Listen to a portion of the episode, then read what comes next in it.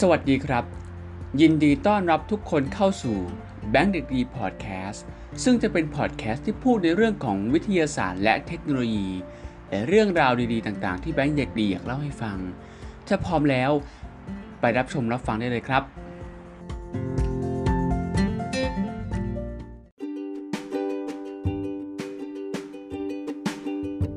สวัสดีครับ ยินดีต้อนรับกลับเข้าสู่ช anel แบงค์เด็กดี วันนี้คือวันพิเศษของทุกปี คือวันขึ้นปีใหม่ Happy New Year 2024 สวัสดีปีใหม่ทุกท่านทุกคนที่เข้ามาฟังด้วยนะครับ วันนี้เป็นวันพิเศษคือวันขึ้นปีใหม่ วันที่ 1 มกราคม พศ 2567 วันนี้ผมจะมาเล่าให้ทุกคนได้ฟังว่า เทศกาลปีใหม่ของประเทศญี่ปุ่นนั้น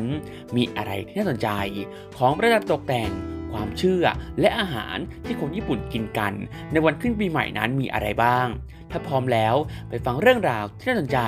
ของวันขึ้นปีใหม่ของประเทศญี่ปุ่นกันได้เลยครับ ญี่ปุ่นเป็นอีกหนึ่งประเทศที่ให้ความสำคัญกับเทศกาลปีใหม่ มีหลากหลายธรรมเนียมปฏิบัติที่ชาวญี่ปุ่นทำสืบทอดกันมาอย่างยาวนาน ตั้งแต่สิ่งที่ทำก่อนขึ้นปีใหม่ทำในวันขึ้นปีใหม่ และทำหลังจากวันขึ้นปีใหม่ ไม่ว่าจะเป็นการทำความสะอาดปัดฝุ่นเขม่าต้อนรับปีใหม่ การประดับตกแต่งบ้านด้วยของมงคลต่างๆ อีกทั้งยังมีเมนูอาหาร เสริมโชคลาภที่เอาไว้กินเฉพาะในช่วงปีใหม่ด้วย ในวันขึ้นปีใหม่ ถือเป็นวันแห่งการเริ่มต้นสำหรับปีใหม่ แต่ละครอบครัวจะต้อนรับเทพเจ้าแห่งปีใหม่ พร้อมกับอธิษฐานให้พืชผลที่เก็บเกี่ยวอุดมสมบูรณ์ ขอให้ครอบครัวอยู่รอดปลอดภัยและมีสุขภาพแข็งแรง อีกทั้งยังเชื่อกันว่าเทพเจ้าแห่งปีใหม่ จะอยู่ในช่วงตั้งแต่วันที่ 1 ถึงวันที่ 7 มกราคม นอกจากนี้ในวันขึ้นปีใหม่ หรือวันที่ 1 มกราคม จะมีธรรมเนียมให้หยุดกวาดบ้าน เพื่อไม่ให้เป็นการกวาดเอาเสื้อผ้าที่เทพเจ้าแห่งปีนำมา เทพเจ้าแห่งปี คนญี่ปุ่นทั่วไปเรียกว่า โทชิกามิชามะ จะลงมาจากภูเขาสูง เพื่อมอบความสุขให้กับผู้คนในช่วงปีใหม่ เรียกอีกอย่างว่า โชกัตสึชามะ หรือโทชิโตะกุจิน คนสมัยก่อนเชื่อว่าวิญญาณของบรรพบุรุษกลายเป็นเทพเจ้าแห่งท้องทุ่งและขุนเขา และกลายเป็นเทพเจ้าประจำปีใหม่ เพื่อดูแลความเจริญรุ่งเรืองของลูกหลาน ดังนั้นเพื่อเป็นการรับพร ขนบธรรมเนียมและกิจกรรมต่างๆ จึงถือกำเนิดขึ้น เพื่อต้อนรับและเฉลิมฉลองเทพเจ้าแห่งปี คนญี่ปุ่นจะมีวันแห่งการทำความสะอาดครั้งใหญ่ประจำปี เรียกว่า ซุซุฮาราอิโนฮิ อีกทั้งในสมัยก่อน วันที่ 13 ธันวาคมของทุกปี จะเรียกกันว่าเป็นวันโซกัตสึโกะโตฮาจิเมะนั่นก็คือวันเตรียมการสำหรับก่อนวันขึ้นปีใหม่ จะมีการทำความสะอาดแท่นบูชา พระพุทธรูปศาลเจ้า ซึ่งเป็นธรรมเนียมที่เริ่มต้นขึ้นจากความศรัทธามากกว่า แค่ทำความสะอาดบ้านธรรมดา การประดับตกแต่งบ้านในวันขึ้นปีใหม่ของชาวญี่ปุ่นนั้น มีวัฒนธรรมการต้อนรับเทพเจ้าแห่งปี จึงมีการนำสิ่งของต่างๆ มาตกแต่งตามบ้านเรือนในเทศกาลขึ้นปีใหม่ ไม่ว่าจะเป็นตรงประตูบ้านแท่นบูชา หรือห้องนั่งเล่น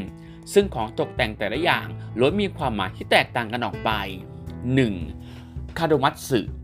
คาโดมัตสึทำหน้าที่เป็นจุดสังเกตให้เทพเจ้าแห่งปีเข้ามาในบ้าน ซึ่งปกติแล้วจะประดับไว้ตรงที่ประตูบ้าน แต่สำหรับคนที่พักอาศัยในอพาร์ตเมนต์หรือคอนโดมิเนียม ก็อาจจะติดหรือแขวนไว้ที่ประตูหน้าห้องแทน 2. ชิเมะคาซาริจะตกแต่งด้วยเชือกศักดิ์สิทธิ์กระดาษตัดเป็นผู้กิ่งไม้ รวงข้าว ส้ม กุ้งมังกร และใบเฟิร์นเป็นต้น มักจะติดไว้ตรงทางเข้า แท่นบูชาชินโตหรือซุ้ม เพื่อเป็นการบ่งบอกว่าสถานที่นั้นศักดิ์สิทธิ์และเหมาะกับเทพเจ้าแห่งปี นอกจากนี้ยังสามารถใช้เป็นเครื่องรางได้อีกด้วย 3. คางามิโมจิคานามิโมจิถือเป็นสถานที่ที่เทพเจ้าแห่งปีสถิตอยู่ โดยทั่วไปแล้วคางามิโมจิจะถูกวางประดับอยู่บริเวณที่โล่ง ห้องนั่งเล่น ห้องครัว หรือบริเวณที่คนในครอบครัวใช้ร่วมกัน นอกจากนี้คางามิโมจิยังถูกวางไว้ที่ศาลเจ้าด้วยเช่นกัน หลังจากนั้น จะนำคานามิโมจิมากินในรูปแบบของโอโซนิหรือนำไปย่าง เพื่อสื่อถึงการนำเอาวิญญาณของเทพเจ้าเข้าสู่ร่างกาย หรือการนำความโชคดีเข้าสู่ชีวิตนั่นเอง ช่วงเวลาที่เริ่มตกแต่งบ้านนั้น การตกแต่งคาโดมัตสึชิเมนาวะ และคานามิโมจินั้น จะทำหลังจากทำความสะอาดบ้านทั้งหลังเรียบร้อย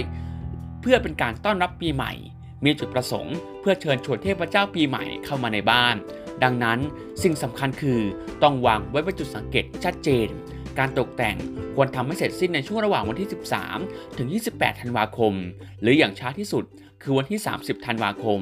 และจะหลีกเลี่ยงวันที่ 31 ธันวาคม ซึ่งจะเรียกว่าอิติยาคาซาริ หมายถึงการตกแต่งแค่คืนเดียว จะถือเป็นการไม่ให้เกียรติเทพเจ้าแห่งปี อีกทั้งเชื่อกันว่าสิ่งนี้จะนำความโชคร้ายมาสู่บ้าน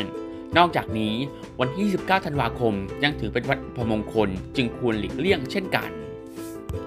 และตั้งแต่วันปีใหม่ถึงวันที่ 7 หรือวันที่ 15 ในบางภูมิภาค ชาวญี่ปุ่นเรียกว่ามัตสึโนอุจิ ถือเป็นช่วงที่เทพเจ้าแห่งปีปรากฏตัว โดยทั่วไปแล้วจึงจะเก็บของประดับตกแต่งปีใหม่ การประมาณวันที่ 7 มกราคมเป็นต้นไปวันสุดท้ายของปี คือวันที่ 31 ธันวาคม จะมีการกินโซบะ ในวันส่งท้ายปีเก่าด้วย เรียกว่าโอมิโซกะ แต่ละครอบครัวจะกินโทชิโกชิโซบะหรือโซบะข้ามปี พร้อมหน้าพร้อมตากัน ว่ากันว่าการกินโซบะนั้นเพื่อเป็นการขอพรให้มีอายุยืน เนื่องจากเส้นโซบะมีความบางและยาว แต่เมื่อเทียบกับเส้นอื่นๆแล้ว เส้นโซบะจะตัดขาดตรงกลางได้ง่ายกว่า ถือเป็นสิริมงคล หมายถึงการกระจัดความยากลำบากและเพิ่มโชค สามารถกินโซบะตอนไหนก็ได้ แต่ควรกินให้เสร็จก่อนขึ้นปีใหม่ หากกินหลังปีใหม่ จะถือว่าเป็นอัปมงคล ในคืนวันส่งท้ายปีเก่า จะมีการตีระฆังใหญ่ที่วัด โดยจะเริ่มในช่วงเวลาประมาณเที่ยงคืนจำนวน 108 ครั้ง ซึ่งเป็นจำนวนที่แสดงถึงความปรารถนาทางโลกของมนุษย์ และเป็นการส่งสัญญาณว่าได้ก้าวสู่ปีใหม่แล้ว ในวันขึ้นปีใหม่ของชาวญี่ปุ่น ถือเป็นวันแห่งการเฉลิมฉลอง โดยจะฉลองด้วยการกินอาหารโอเซจิ ตะเกียบฉลอง ชานำโชค รวมไปถึงโอโซนิด้วยเช่นกัน อาหารโอเซจิ เป็นอาหารที่ถูกคิดค้นขึ้น เพื่อให้กินอย่างเพลิดเพลินในวันขึ้นปีใหม่พร้อมกันในครอบครัว โดยสามารถกินได้ภายใน 1-3 วัน เดิมทีแล้ว อาหารโอเซนจิ เป็นเครื่องบูชาแต่เทพเจ้าแห่งปีใหม่ แต่ในยุคปัจจุบันกลายเป็นอาหารที่กินกันในวันขึ้นปีใหม่ การกินอาหารที่ถวายแต่เทพเจ้านั้น เพื่อจะได้รับพลังงานของเทพเจ้าเข้าสู่ร่างกายด้วยนั่นเอง ส่วนตะเกียบที่ใช้ในการกินอาหารโอเซจินั้น เรียกว่าอิวาอิบาชิทั้งปลายและด้ามจับของตะเกียบนั้นจะบาง โดยตะเกียบข้างหนึ่งสำหรับเทพเจ้าแห่งปี และอีกข้างสำหรับมนุษย์ ซึ่งหมายความว่า ทพเจ้าแห่งปีและมนุษย์นั้นกินด้วยกัน ให้เขียนชื่อของเราไว้บนถุงตะเกียบ และใช้ตะเกียบนั้นเป็นเวลา 3 วัน ฟุกุชะ คือชานำโชคที่ใส่บวยดอง หรืออุเมโบชิ สาหร่ายคอมบุเค็ม ถั่วแระดำหรือถั่วเหลือง และพริกไทยญี่ปุ่นลงในน้ำร้อน การดื่มฟุกุชะนั้น เป็นการอธิษฐานให้มีสุขภาพร่างกายที่แข็งแรง โอโซนิ คือการกินโมจิ ที่มีพลังของเทพเจ้าแห่งปี ว่ากันว่าหากกินแล้วจะทำให้มีพละกำลัง บางบ้านทำโอโซนิกินเอง ซึ่งจะเป็นรสชาติของบ้านนั้นๆ ใส่ทั้งมิโซะโชยุและวัตถุดิบอื่นๆ มากมาย แต่ที่ร้านอาหารก็มีโอโซนิแบบพร้อมกินจำหน่ายอยู่ด้วยเช่นกัน คางามิบิรากิ คางามิบิรากิ คือวันส่งพระเจ้าแห่งปี โดยทั่วไปคือวันที่ 11 มกราคม อาจจะแตกต่างกันไปตามแต่ละภูมิภาค จะมีการเปิดคางามิโมจิ โมจิปั้น 2 ลูกซ้อนกัน ด้านบนเป็นส้มใด ๆ ในวันคางามิบิรากิ จะมีการทุบคานามิโมจิด้วยค้อนเป็นชิ้นเล็กๆ หลังจากนั้นนำมาใส่ในอาหารหรือขนม แล้วกินโดยไม่ให้เหลือแม้แต่ชิ้นเดียว เพื่อเป็นการอธิษฐานให้คนในบ้านพ้นจากโรคภัยไข้เจ็บ สำหรับวัฒนธรรมอาหารในประเทศญี่ปุ่นที่กินกันในช่วงวันปีใหม่นั้น มีมากมายด้วยกัน 1. โทชิโกชิโซบะหรือโซบะข้ามปี ในคืนก่อนปีใหม่ เป็นวัฒนธรรมที่สืบทอดกันมาแต่โบราณของประเทศญี่ปุ่น ซึ่งเมนูนี้จะเป็นการทานเส้นโซบะในซุปร้อน หรือทานแบบเย็นที่จิ้มซอสโซบะโรยด้วยต้นหอมญี่ปุ่น อาจจะมีท็อปปิ้งด้วยเทมปุระหรืออื่นๆแล้วแต่ชอบ โดยที่ความหมายของอาหารจานนี้มีหลากหลายด้วยกันจัน เช่น โซบะสิ้นปี เหมือนตัดขาดสิ่งไม่ดีโชคร้ายทิ้งไว้ในปีเก่า แต่ส่วนมากเส้นโซบะมีความยาวเปรียบเหมือนกับอธิษฐาน ให้มีอายุที่ยืนยาวเหมือนเส้นโซบะ การกินอาหารประเภทเส้น หมายถึงขอให้มีชีวิตที่ยืนยาวคล้ายๆ กับที่ไทย ที่นิยมกินผัดไทยเส้นจันทร์และขนมจีนนั่นเอง 2. โอเซจิ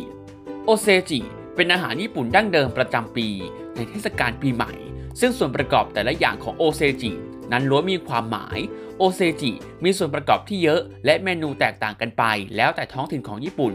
โดยทั่วไปแล้วจะจัดเสิร์ฟในกล่องแบบดั้งเดิมที่เรียกว่าจูบาโกะ ความหมายที่แฝงอยู่ในแต่ละเมนูนั้น 1. คุโรมาเมะหรือถั่วดำ ส่วนใหญ่ปรุงให้มีรสหวาน เชื่อกันว่านำความแข็งแรงสุขภาพดีมาให้ในปีใหม่ 2. ดาเตมากิ หรือไข่ม้วนรสหวานที่ผสมกับเนื้อปลาบดโดยลักษณะม้วนๆคล้ายกับคัมภีร์โบราณ จึงเชื่อว่าจะมีโชคเรื่องการศึกษา 3. โคบุมากิ หรือสาหร่ายม้วน สาหร่ายที่นำมาใช้ในโอเซจินั้น คือสาหร่ายโคบุ เชื่อว่าหมายถึงความสุขและความน่ายินดี 4. คาซุโนโกะหรือริ้วไข่ปลาเฮอริง ที่นำไปหมักในดาชิ หรือน้ำสต๊อกญี่ปุ่น มีรสเค็มและกรุบกรอบ เชื่อว่าหมายถึงความอุดมสมบูรณ์และความเจริญรุ่งเรือง ชื่อของมันเมื่อแปลตรงตัวจะได้ความหมายว่าจำนวนลูก จึงถูกใช้เป็นสัญลักษณ์ของครอบครัวที่ใหญ่และอุดมสมบูรณ์ 5. เอบิหรือกุ้งหลากสีมีหลากหลายรูปแบบในโอเซจิ บางครั้งก็มาทั้งตัว ทั้งเปลือก บางครั้งก็มาเป็นเทมปุระ และบางครั้งก็มาแบบปอกเปลือกแล้ว เชื่อว่าหมายถึงการมีอายุยืนยาว เนื่องจากรูปร่างที่โค้งงอ นั้นดูเหมือนพลังของผู้สูงอายุ 6. โกโบคือรากไม้ชนิดหนึ่ง และถูกนำมาใช้ปรุงอาหารที่หลากหลาย หนึ่งในเมนูยอดฮิตที่นำเอาโกโบมาก็คือทาทากิโกโบหรือคิงปิระโกโบที่นำไปผัดกับแครอทโกโบเชื่อว่าหมายถึงความผูกพัน ความแข็งแรงและความมั่นคง 7. คุริคินตอน เป็นเกาลัดผสมกับมันบดรสหวานมีสีทอง เชื่อว่าเป็นสัญลักษณ์ของความโชคดีและความร่ำรวย 8. เรนคอน คือรากบัว เชื่อว่าทำให้พ้นภัยหลีกเลี่ยงภัยอันตรายที่เกิดขึ้นได้ และ 8. ปลา มีปลาสองชนิด ที่นิยมใช้กันในโอเซจิ ได้แก่ไทยและบุริ ปลาไทยเป็นปลาที่นิยม เพราะพ้องเสียงกับคำว่า ม่ได้ไทย ที่แปลว่ายินดีด้วย ในภาษาญี่ปุ่น ในขณะที่บุริ ซึ่งมักจะรับประทานแบบชาชิมิ เชื่อว่าเมื่อกินแล้วจะประสบความสำเร็จในชีวิต เมนูอาหารที่ 3 ก็คือคามาโบโกะคามาโบโกะคือลูกชิ้นปลารสเลิศที่รับประทานกันทั่วไปในประเทศญี่ปุ่นตลอดทั้งปี เนื่องจากมีสีแดงและขาว ซึ่งเป็นสีประจำปีใหม่สำหรับญี่ปุ่น จึงทำให้มันเป็นของที่ขาดไม่ได้สำหรับโอซจิเรียวริ สีขาวแดงนั้นใช้ประดับงานพิเศษในญี่ปุ่นมาแต่โบราณ โดยสีขาวจะเป็นตัวแทนของการเริ่มต้นใหม่ ในขณะที่สีแดงเป็นตัวแทนของความยินดี 4. ทาสุคุริ คือลูกปลาแอนโชวีญี่ปุ่น เคลือบด้วยซอสโชยุชื่อของมันถ้าแปลตรงตัวจะหมายความว่าทำนา เป็นผลจากการที่ในอดีตเคยถูกใช้เป็นปุ๋ย ปัจจุบันจึงกลายเป็นสัญลักษณ์ของความเฟื่องฟูและอุดมสมบูรณ์ 5. แซลมอนคมบุ เป็นโรแซลมอน ที่ห่อด้วยสาหร่ายคมบุ และผูกไว้ด้วยบวบ เป็นตัวแทนของความยาววัย เป็นชื่อที่เหมาะ เพราะเป็นเมนูที่เด็กๆ หมายตาเป็นอันดับแรก 6. โคฮาคุนามาสุ เป็นเมนูง่ายๆ ที่ทำมาจากแครอทและใช้เท้าดอง หั่นฝอย นอกจากจะมีสีขาวแดง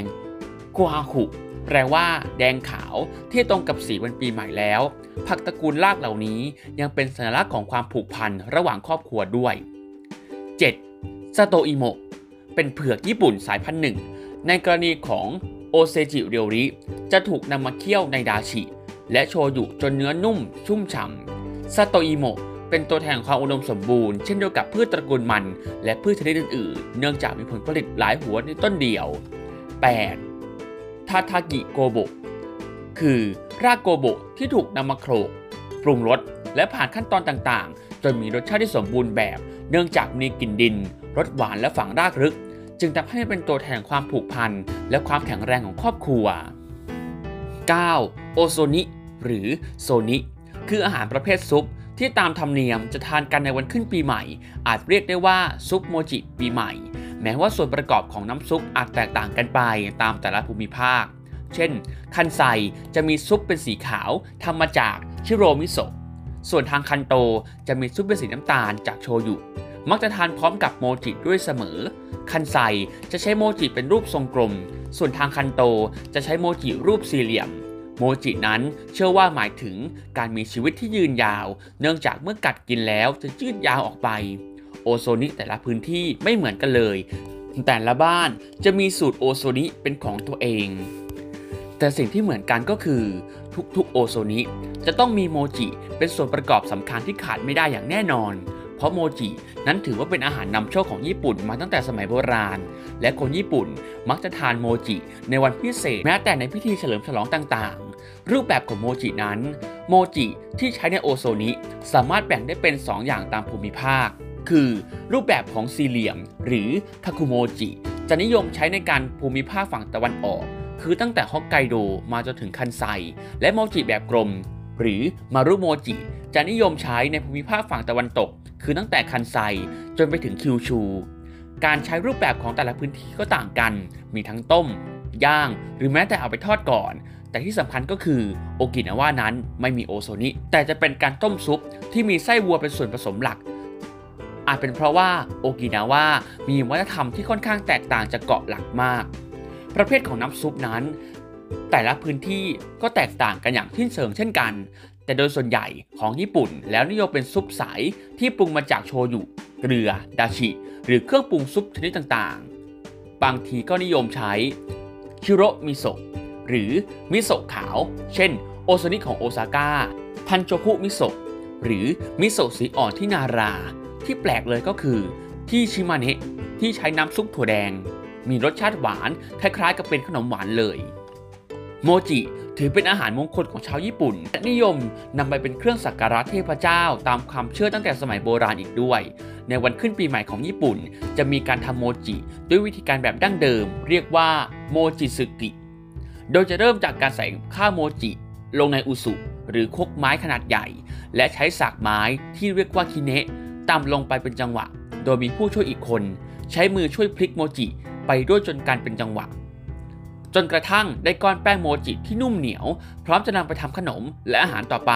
โมจิที่เพิ่งเสร็จ อาจจะนำไปยัดไส้ถั่วแดงเป็นของชอบของเด็กๆ หรือไม่ก็นำไปย่างจิ้มซอสโชยุ หรือนำไปใส่ในโอโซนินั่นเอง และนี่คือเรื่องราวที่น่าสนใจของเทศกาลขึ้นปีใหม่ของญี่ปุ่น เห็นไหมครับว่ามีเทศกาลมากมาย ทำเนียมปฏิบัติหลากหลาย รวมถึงอาหารแต่ละชนิดที่กินกันในวันขึ้นปีใหม่ของประเทศญี่ปุ่นนั้น มีมากมายหลากหลาย และมีความหมายที่ซ่อนเร้นอยู่ด้วยกันทั้งสิ้น ถ้าว่าชอบคลิปนี้ อย่าลืมกดไลค์กดแชร์ ชวนเพื่อนๆมาฟังเรื่องราวที่น่าสนใจของวันขึ้นปีใหม่ของประเทศญี่ปุ่นด้วยนะครับสำหรับวันนี้ขอบคุณทุกท่านฟังจนจบ อย่าลืมกดไลค์กดแชร์ กด subscribe เป็นกำลังใจให้เป็นเด็กดี ได้สร้างคอนเทนต์ดีๆต่อไป และพบกันใน EP หน้า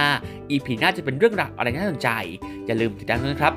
สวัสดี สวัสดีปีใหม่ Happy New Year 2024 หรือสวัสดีปีใหม่ พศ 2567 กันทุกๆขั้นด้วยนะครับขอให้ทุกท่านที่ฟังมาจนจบมีความสุขความเจริญ คิดสิ่งใดขอให้สมความปรารถนาทุกขั้นทุกประการด้วยเทอญ สวัสดีวันขึ้นปีใหม่ ขอให้ทุกคนเดินทางกลับบ้านโดยสุขภาพ คิดสิ่งใดขอให้ประสบความสำเร็จในสิ่งนั้นทุกประการ ในปีนี้อย่าลืมติดตาม content ดีๆ น่าสนใจ ทั้งในพอดแคสต์และในช่องหลักของแบงค์เด็กดี อย่าลืมติดตามด้วยนะครับ ปีใหม่นี้จะมีเรื่องราวอะไรที่น่าสนใจในช่องแบงค์เด็กดี Channelอย่าลืมติดตามกดกดตะไคร้และกดติดตามด้วยนะครับ ขอบคุณทุกคนที่ฟังมาจนจบ และพบกันใหม่ใน EP หน้า EP หน้าจะเป็นเรื่องราวอะไรน่าสนใจ อย่าลืมติดตามด้วยนะครับสำหรับวันนี้ สวัสดีครับ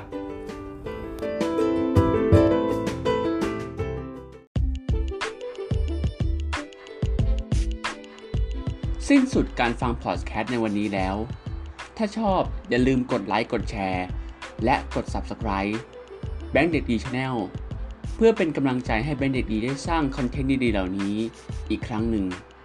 สำหรับวันนี้ขอบคุณทุกคนที่ฟังมาจนจบ แล้วพบกันใน EP หน้า EP ต่อไปจะเป็นเรื่องอะไร อย่าลืมติดตามกันด้วยนะครับสำหรับวันนี้ สวัสดีครับ